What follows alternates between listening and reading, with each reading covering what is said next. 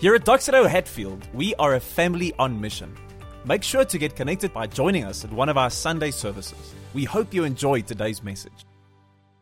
Okay, awesome. So, can we please open up our Bibles, if that's all right, to the New Testament book of Matthew, chapter 17. So, first book in your New Testament, second half of your Bible, chapter 17. As always, if you are kind of new to this Christian journey and you don't have a Bible yet, or you don't have one here today, our friends in the front here will give you a Bible. Just quickly put up your hand if you need one. There's a bookmark in it. It's already open at the passage we're going to be in today. So, just quickly put up your hand if you need a Bible there, because here at Hatfield, we are passionate about the Spirit and the Word and the people of God.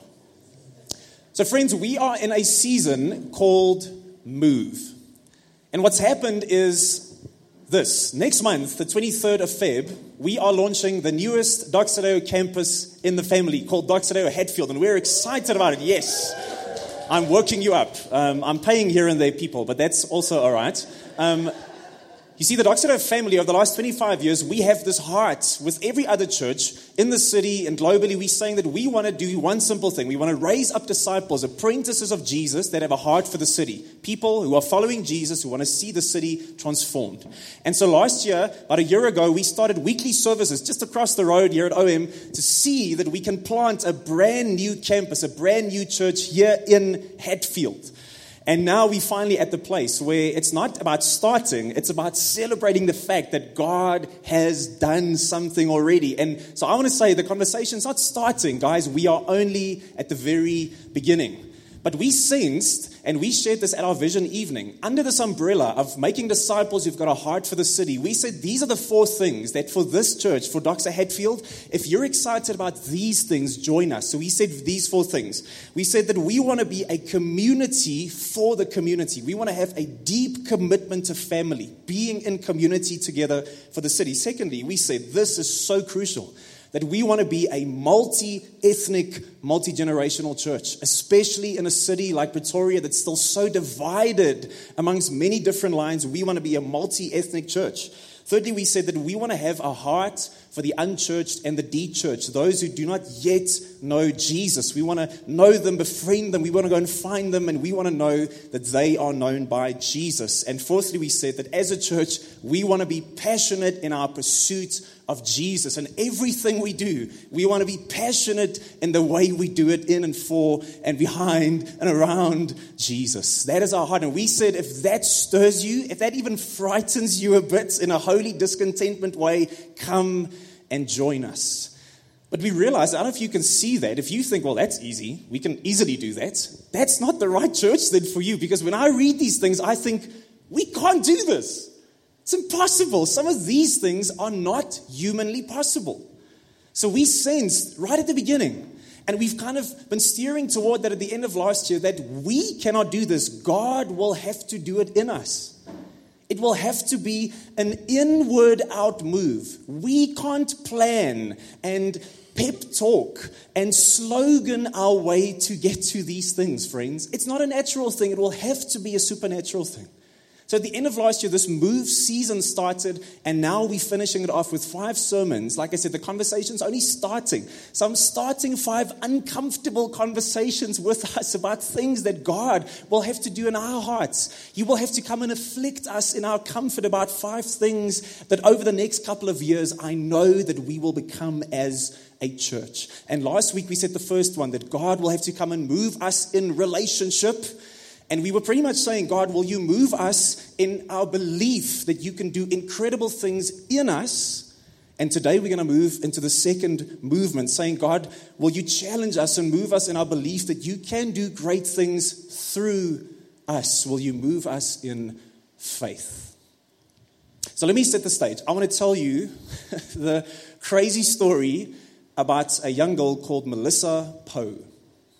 So, in 1987, this young girl, Melissa Poe, in uh, Nashville, in the USA, she watches this documentary about global pollution, and she is so struck by it in all of her nine year oldness that she realizes, I need to do something about this. And she, what does she do? She writes a letter to the President of the United States of America because she knows we need to get everyone involved. And she writes this letter to him knowing that he's going to respond very soon. And then while she writes this letter to him, she says, now we need to start doing things at home front. So she mobilizes her, you know, her friends and her family, and they start, you know, closing down, you know, the faucets when they're not using them and switching off the lights and recycling and doing all these kinds of things.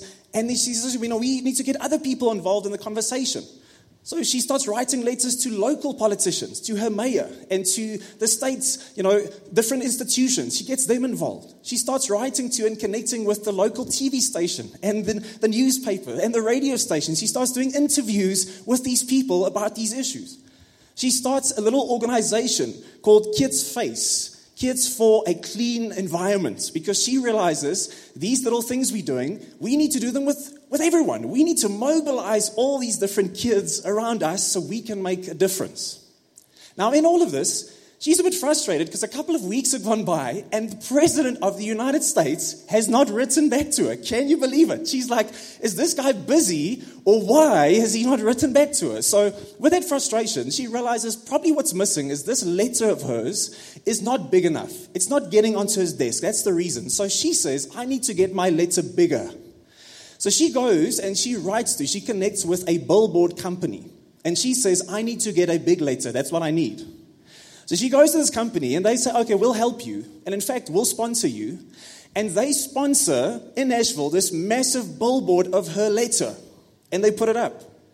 But she realizes, listen, that's great, but the president lives in Washington, D.C. He's not going to see this billboard. So we need to go bigger. We need to think bigger than that. And they say, well, we based in you know, Nashville, we can't help you with that, but we can connect you with some other billboard companies.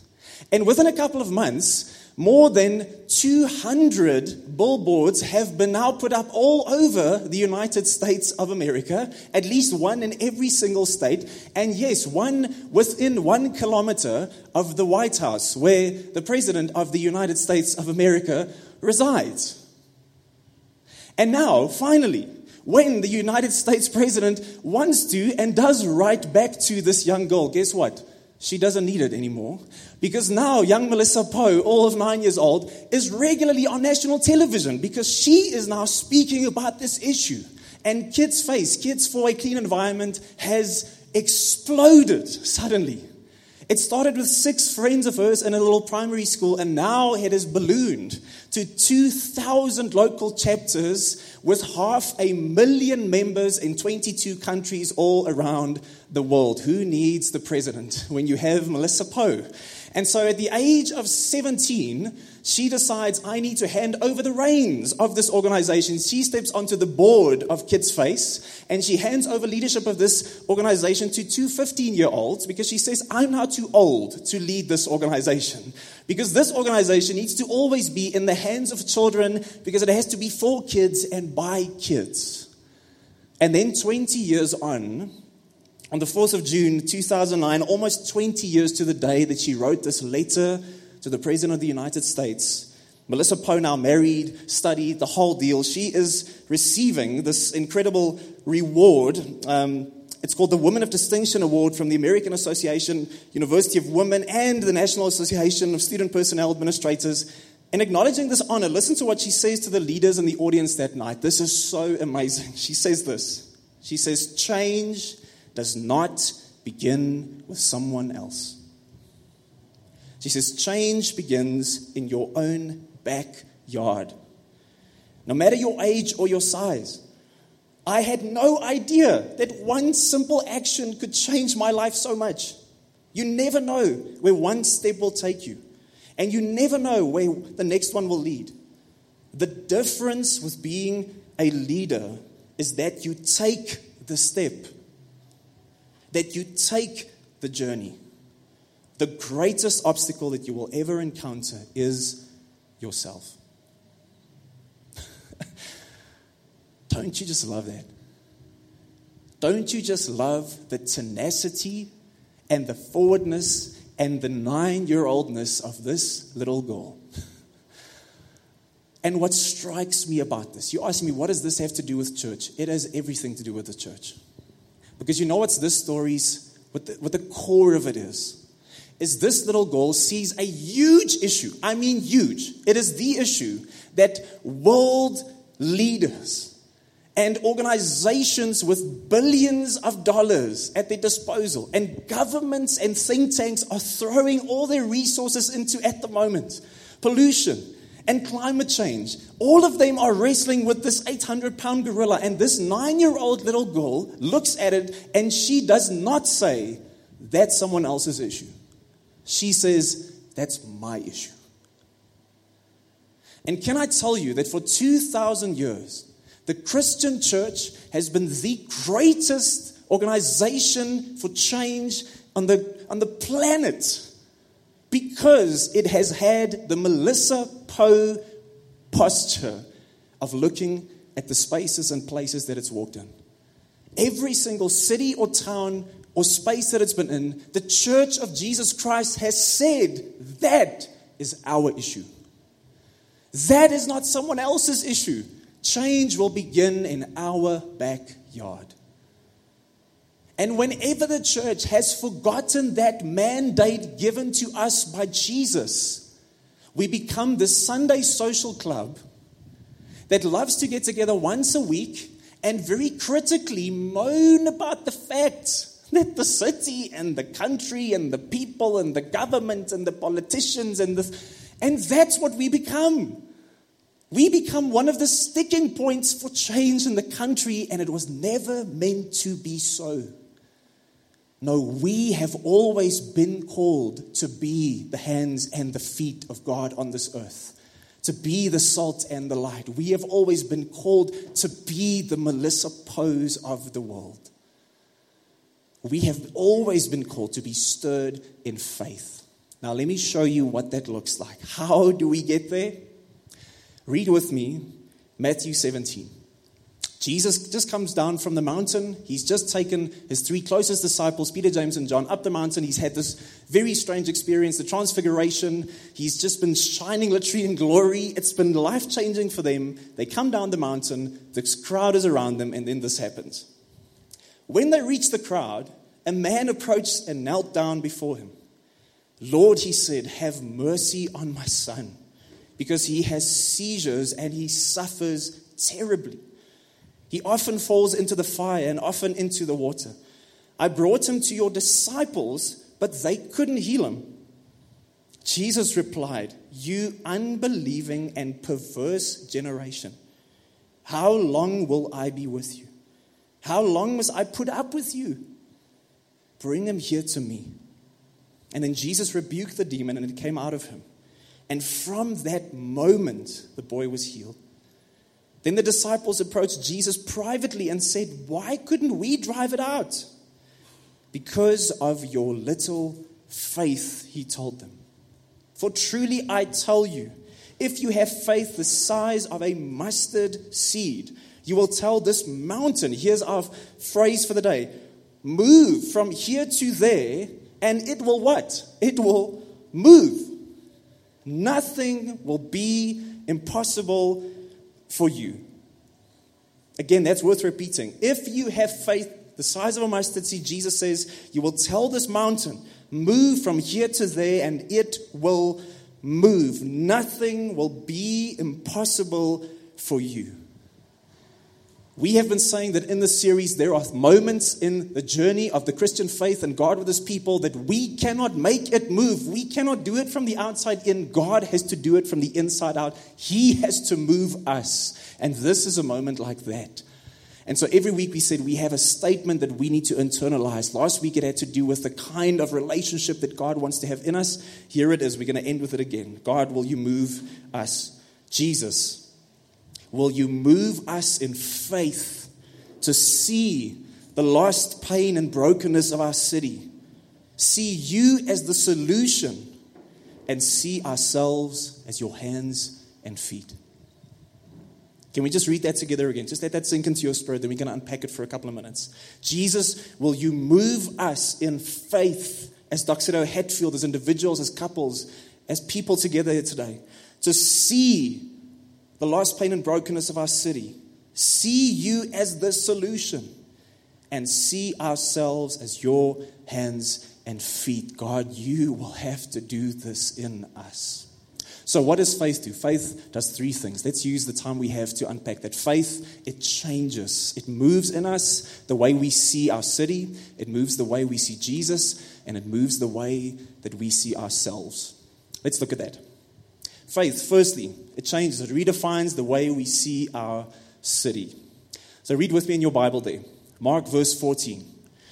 It says, When they reached the crowd, a man approached and knelt down before him, and he said, Lord, have mercy on my son because he has seizures and he suffers terribly. He suffers terribly. Man, the, the language here is so intentional. You can see Matthew is straining to try and, and make this vivid for us. This is such a desperate moment. This father is not willy nilly coming to Jesus. This father has tried everything. This father is desperate. This father loves his son. This father would give anything for his son. This father has no other place to go. This father is at the end of his rope. This is such a heart wrenching moment.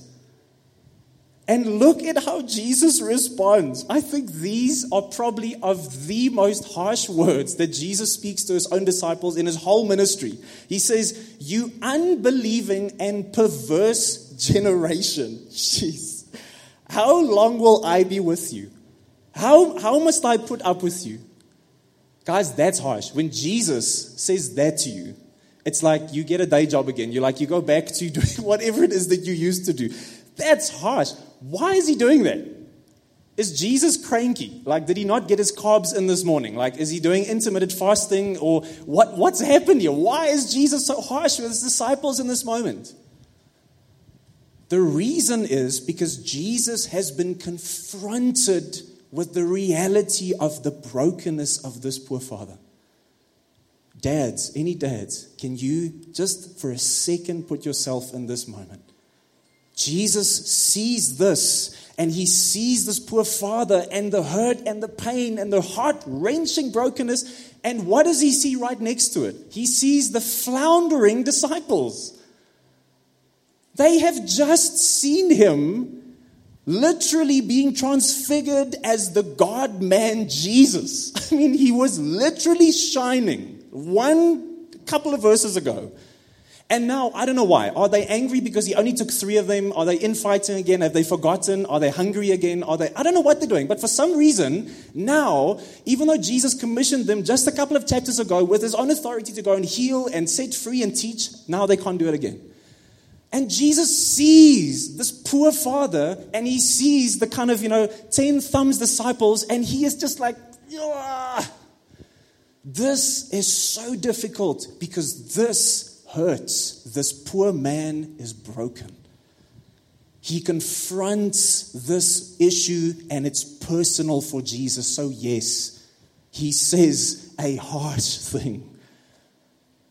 And I think to myself, what about our city and the church of this city? What are we confronted with? And how do we react to it?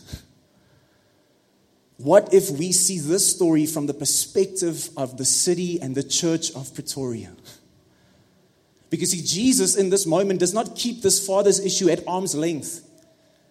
Because if you want to be callous toward an issue, you have to depersonalize people. There's a long thing you can go and read into about Nazi Germany. You, they had to depersonalize the Jewish people to hurt them as badly as they did. They had to see them as rats, literally. But Jesus says, No, this is personal. It hurts. I'm with this Father in this moment. That's why it's so visceral and personal. The Doxa family has said that when we look at a city that we find ourselves in, let's look at Pretoria for a second. It's not buildings and concrete. It's not sinners and, you know, those people out there and we are in the church and we are great and we sing the songs. No, we're saying it's personal for us. Our heart bleeds for this city. This is our city. It's not someone else's issue. This is our issue. This is our issue, friends. This is our issue. And so we say if we make this city personal, there are three things that our heart bleeds for, that we will fight for, that we will take bullets for, that we will pray for, run for, plan for, that we will do as a church. Those three banners, by the way, say something about that. If you've missed it all the way in, all the way out over the last couple of months, three things that we say if, if Pretoria were a person, these are the three things that we think it needs desperately. Number one is spiritual lostness. At the core of what is breaking apart our city is that people don't know their Father. People don't know Jesus. And so we've been saying that they are running after lesser gods to try and fulfill something that will never do it. Nothing else but God is made to serve as the true fulfillment and the true cornerstone of your identity, purpose, joy, and hope and truth. People are lost without Christ. There are people by the thousands, by the millions in the city, probably in the greater Pretoria area, that do not yet know Jesus. And we say that's our issue. It's, not, it's, in, it's no one else's issue, it's our issue. Secondly, is social pain. There are people around us, and yes, even in your own life, I'm not discounting that today, but that's not the conversation for today. There are people that live right next to you, just across from you, that work right next to you, that play right next to you. That there are deep pain in their life. There is maybe there, there's a person right across from the street today who is hungry, who will not eat for the rest of this week, probably. There is someone who is suffering intense physical abuse in their own house at this very moment that you know. There is deep social pain in our city, and that's our issue. It's not the government's issue, it's not some NPO's issue. Thank Jesus for those institutions. It's the church's issue. And thirdly, there are systemic issues.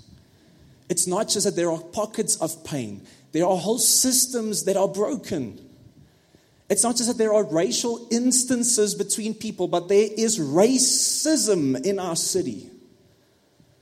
There are educational systems that are broken, political brokenness, and that's our issue. We can and should and will do something about it. We are called by Jesus to reach the lost and heal the pain and restore what's broken.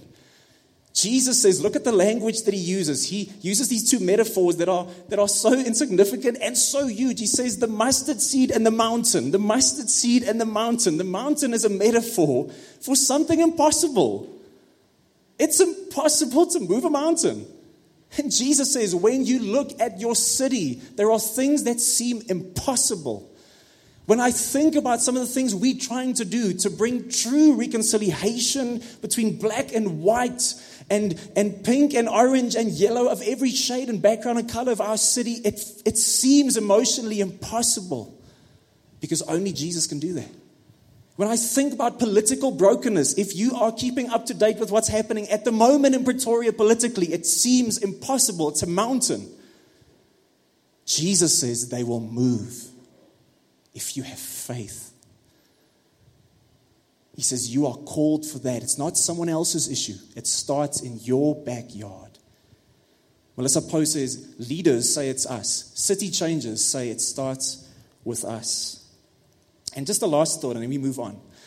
Maybe you think all this social stuff, you know, social pain, systemic brokenness, aren't we just there for people to get to know Jesus? That's the most important thing. I'm with you. But the reality is, very often when the church steps into those other spaces, then it's through that that people get to know Jesus. And often it's the other way around. I'm reading a book at the moment. The guy is a teacher of, he's a, he equips people that were formerly Muslims who are now Christians on a grand scale to go back into Muslim, predominantly Muslim countries to evangelize. He's called Abu Attallah, and this is what he writes. Listen to this, just fascinating. He says, In general, I urge the missionaries, when they go into these Muslim majority countries, to respect Islam and the Muslims without challenging their faith directly. Rather, I encourage them to show Christ's love to them in many different ways. This runs counter to the Western tendency to win arguments or to point out the flaws in other person's viewpoints. But that approach is often seen as an insult to most Muslims, and it almost never leads them to Christ. Showing them to love Christ in concrete ways by inviting them to meals or showing care for them and their families is a far more fruitful strategy. Do you see that at the beginning of this passage? The father falls in front of Jesus and worships him. And yet there's a social need. That's exactly the same thing that happens with the Magi and the leper and the father of the deceased daughter. There's a social need, but they end up worshiping Jesus. Very often it is the social pain and the systemic brokenness that leads the church straight to the heart of, of spiritual loss. As friends, we are called to make this city our issue. It is our issue. The city is our issue. The city is our issue. And I want to ask you this morning do you believe that as corporately, as, as Doxa Hatfield, do you have faith that God is capable and willing and able, that He's commissioned us to work powerfully through us to address these things in this city where you work and play? And do you believe, do you have faith that for you in your life, not just for us collectively, that in your life, in your marriage, in your work, in the way that you move and breathe in this city, that God will do this through you? Faith transforms the way you see the city. But secondly, it changes the way you see Jesus. That's what I see in this passage. That's the meat of this passage. It changes the way that we see Jesus. Let's just go back to that punch in the gut. He says, You unbelieving and perverse generation, how long will I be with you? Now that's harsh because the only other time he says something like that is in chapter 12 and beyond when he speaks to the Jewish elite who repeatedly, the Pharisee like people, who repeatedly, after seeing Jesus healing and teaching and doing miracles, who every single time he does that, don't get the idea that Jesus just hates them or something like that. That's not the case. The reason he has an axe to grind with the Jewish elite throughout his ministry is because they repeatedly see him doing things that are clearly from the kingdom of God. And what do they say? It's not. No ways. That's not God. There's no ways. It's the devil. You from the devil. It's the devil's power, and you're not the Messiah. We, we, we just won't believe it. And what does he say to them? He says, You're an evil and adulterous generation. So he's comparing his own disciples to that venom that he almost keeps. We often think that Jesus has, or some people would think that God has this issue with the sinners, in inverted commas. He uses most of his harsh statements only on the religious elite, the people who full of themselves, who think they are great. Why would he compare his own disciples in this one moment to people like that? It's because they are doing exactly what the religious elite were doing. They see Jesus, and yet what? They don't trust him, follow him, or obey him. They see Jesus, and yet they don't trust him, follow him, and obey him. They don't, in other words, what? Have faith in him. He says, Why? Because you don't have faith. Friends, we often think faith is the strange feeling you get when the worship is like right. It's like, whoa, the worship's awesome. Then you have faith. It's like that strange, like goosebump feeling. That's faith. Or we think faith is when you take a really risky move in your life. That's faith. You know, why are you doing this? I, I just have faith. You know, the church, we're going to build a crazy, like 40 million rand building. Why? Because we just have faith. Okay. Um, or faith is um, you know, it's, it's, it's when I just decide that God has said something to me, or it's when I frown really hard during times in the worship. That's faith. We've got all these different things. Or faith, maybe, is this energy out there in the universe. That's what faith is. And if I can harness the energy, or you know, it's you know, the Holy Spirit is like this force that I need just I need to work him into my you know realm. And if I can just faith really hard, I'll get the house and the thing that I need. That's often how we describe faith. And we think, I just don't have enough faith in my life. I don't have enough emotion. I don't have enough energy or spirit or power or whatever that is. I don't take enough risks. I don't step out enough. I don't have enough faith. Can I challenge you this morning with what faith is in the Bible? I don't, some of those things are there. It's like 5% truth. But do you know what faith is most of the time in the Bible? Jesus points it out here. You know what faith is? Let me take you in one minute to the most famous chapter in the Bible on faith Hebrews 11. You know how it starts? Some of you can even quote it to me. Hebrews 11, verse 1. If I asked you, what is faith? Some of you will quote me this scripture. Hebrews 11, verse 1 says this Now, faith is the reality of what's hoped for and the proof of what is not seen. Isn't that beautiful? What does that mean? Some of you can quote it. What does that mean? I think so many Christians can quote that. They have absolutely no idea what it means. And that's fine. I'm not going to chastise you. I don't even think I know what it means a lot of the time. Let me show you what I think it means in this passage. Because rapid fire, what this passage does, it colors it in. Look at this. Next slide. By faith, Abel offered to God a better sacrifice. By faith, Enoch pleased God. By faith, Noah built an ark. By faith, Abraham went when he was called. He went out, even though he didn't know where he was supposed to go. By faith, Abraham, when he was tested, offered up Isaac. By faith, Isaac blessed Jacob and Esau. By faith, Moses chose to suffer with the people of God. He left Egypt behind. By faith, Rahab the prostitute welcomed the spies in peace, etc., etc., etc. The whole of faith, as it's called, is a simple concept. God speaks, the people trust Him, and they obey. That's it. Trust and obedience is faith. We're going to build the crazy building. Why? We have faith. No, you don't. That's just secular ambition. God did not say you should do that.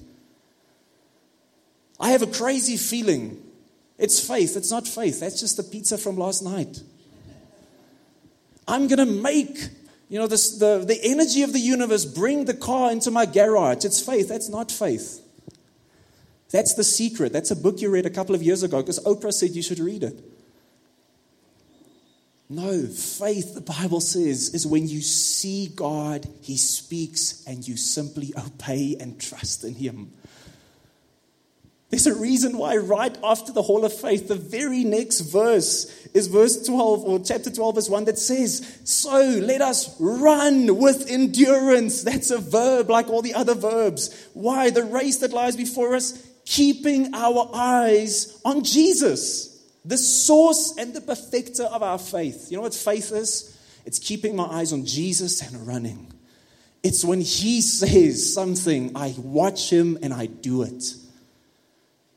Why was Jesus a bit frustrated with his disciples? Because just before this, he's literally inflamed in glory. It's so crazy on the mountain that it says the disciples fall before him on their faces. It's so crazy. It's like fireworks moments. And right after that, they can't do this simple thing. Why? Because they've taken their eyes off him. It's not some um, you know, it's not some supernatural thing. It's not some charismatic thing. It was a personal thing. That's why. Jesus calls them and he says, Trust in me and obey me. It's faith. Faith changes the way that I see Jesus. He calls me to say, Keep your eyes on me. Trust in me. I love the fact that the early church, it says this in Acts 1 about the early church. It just says they continually were united in prayer. Why would they continually pray? It's because they were just great prayers. They were just pious people who loved to be on their knees praying all the time. No, it's this. E.M. Bounds says the faith which creates powerful praying is the faith which centers itself on a powerful person. That's why. They were convinced that Jesus is the reason why they should be praying. If He's powerful, we should be praying to Him, worshiping Him, focusing on Him, because Him in us, that's the answer. When He gets into us, He will get out of us in my work. When He gets into me, He will get out of me in my, in my marriage, in my parenting. Faith is simply obeying what Jesus says. I think of this multi ethnic, multi generational thing, and I think of our journey in Bloem when we, we didn't have even 2% of it figured out at all. But I think of stories like my friend Thew, who was punched by a guy literally of an opposing school. And that very same guy sat in a community group with him many years later, reconciled, arm around him, praying together. You know what happened? Jesus happened. I think about Reginald, the black guy, medical student in our community group, never been with people from a different culture and a different even economic strata in our community group, hanging out together. First person ever in his whole family to go to university. You know what happened? Jesus happened. I think of Song Hoon Kim, Chinese medical student who comes to our Alpha course on campus, gets saved in our worship team on stage, worshiping Jesus. You know what happened? Jesus happened to him. I think of Hope, black guy in our church, who said in a testimony moment, no white person has ever been good to him in South Africa, ever. And he pitches up to church, and God changes his life. You know what happened? Jesus happened to him. I think of Brian and Wendy in their late 70s, relationship with an architecture faculty member at the university deeply rooted atheist, over two years of relationship, he comes to know Jesus. You know what happened to him? You know what happened to them together? Jesus happened to them. He comes to know Christ. I think of Yumi. Her mom passes away. Her dad is pretty much absent in her life. And an older couple in our church, multi generational, says, We will take responsibility for this young kid.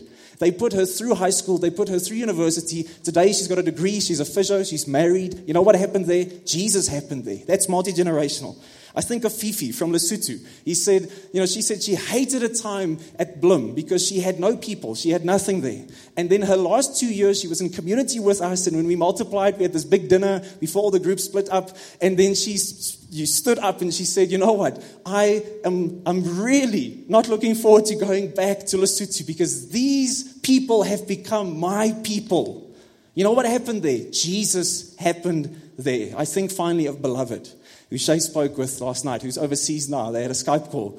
And our kids, she's a young black lady who came into our family and she walked the road with us. I'm not saying all these things are perfect, but our kids, we couldn't even pronounce her name at one stage, our young kids just called her Tunny Loved.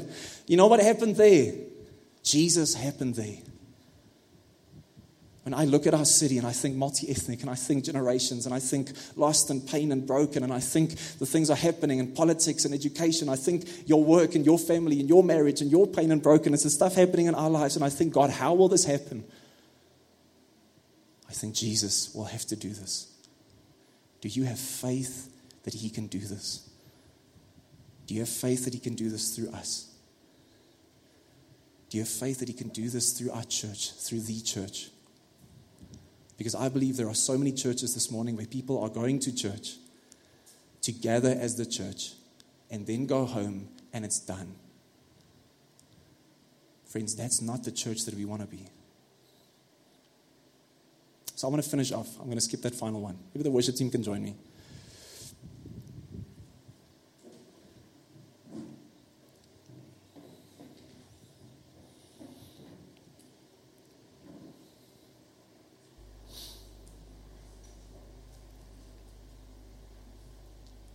You see, Jesus, he redefines how we see ourselves. You know how he does that? Because it's so striking.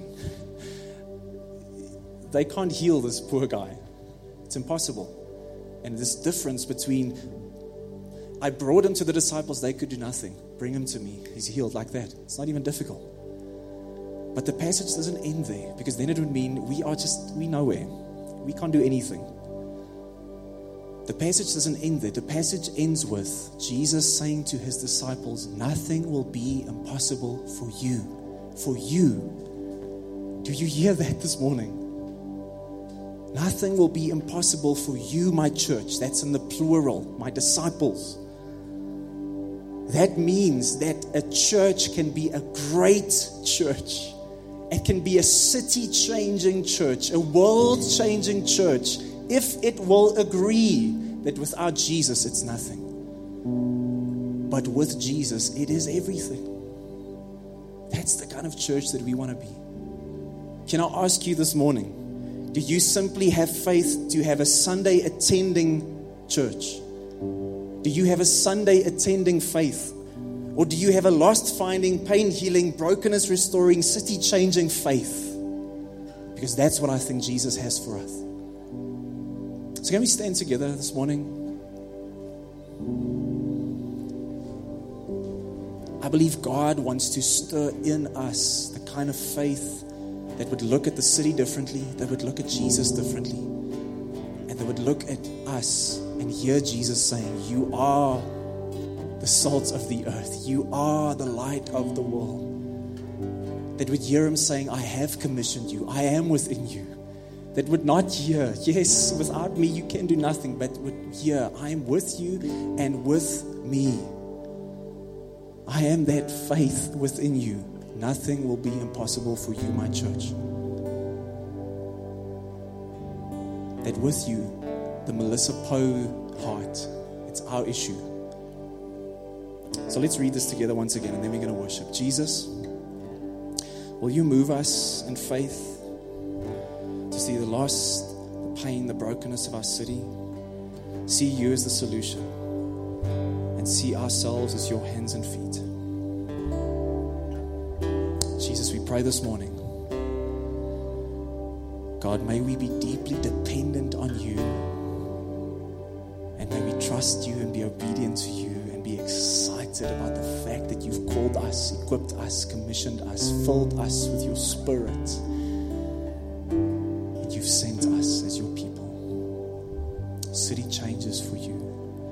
Every sphere of your city for your glory and for the good of others.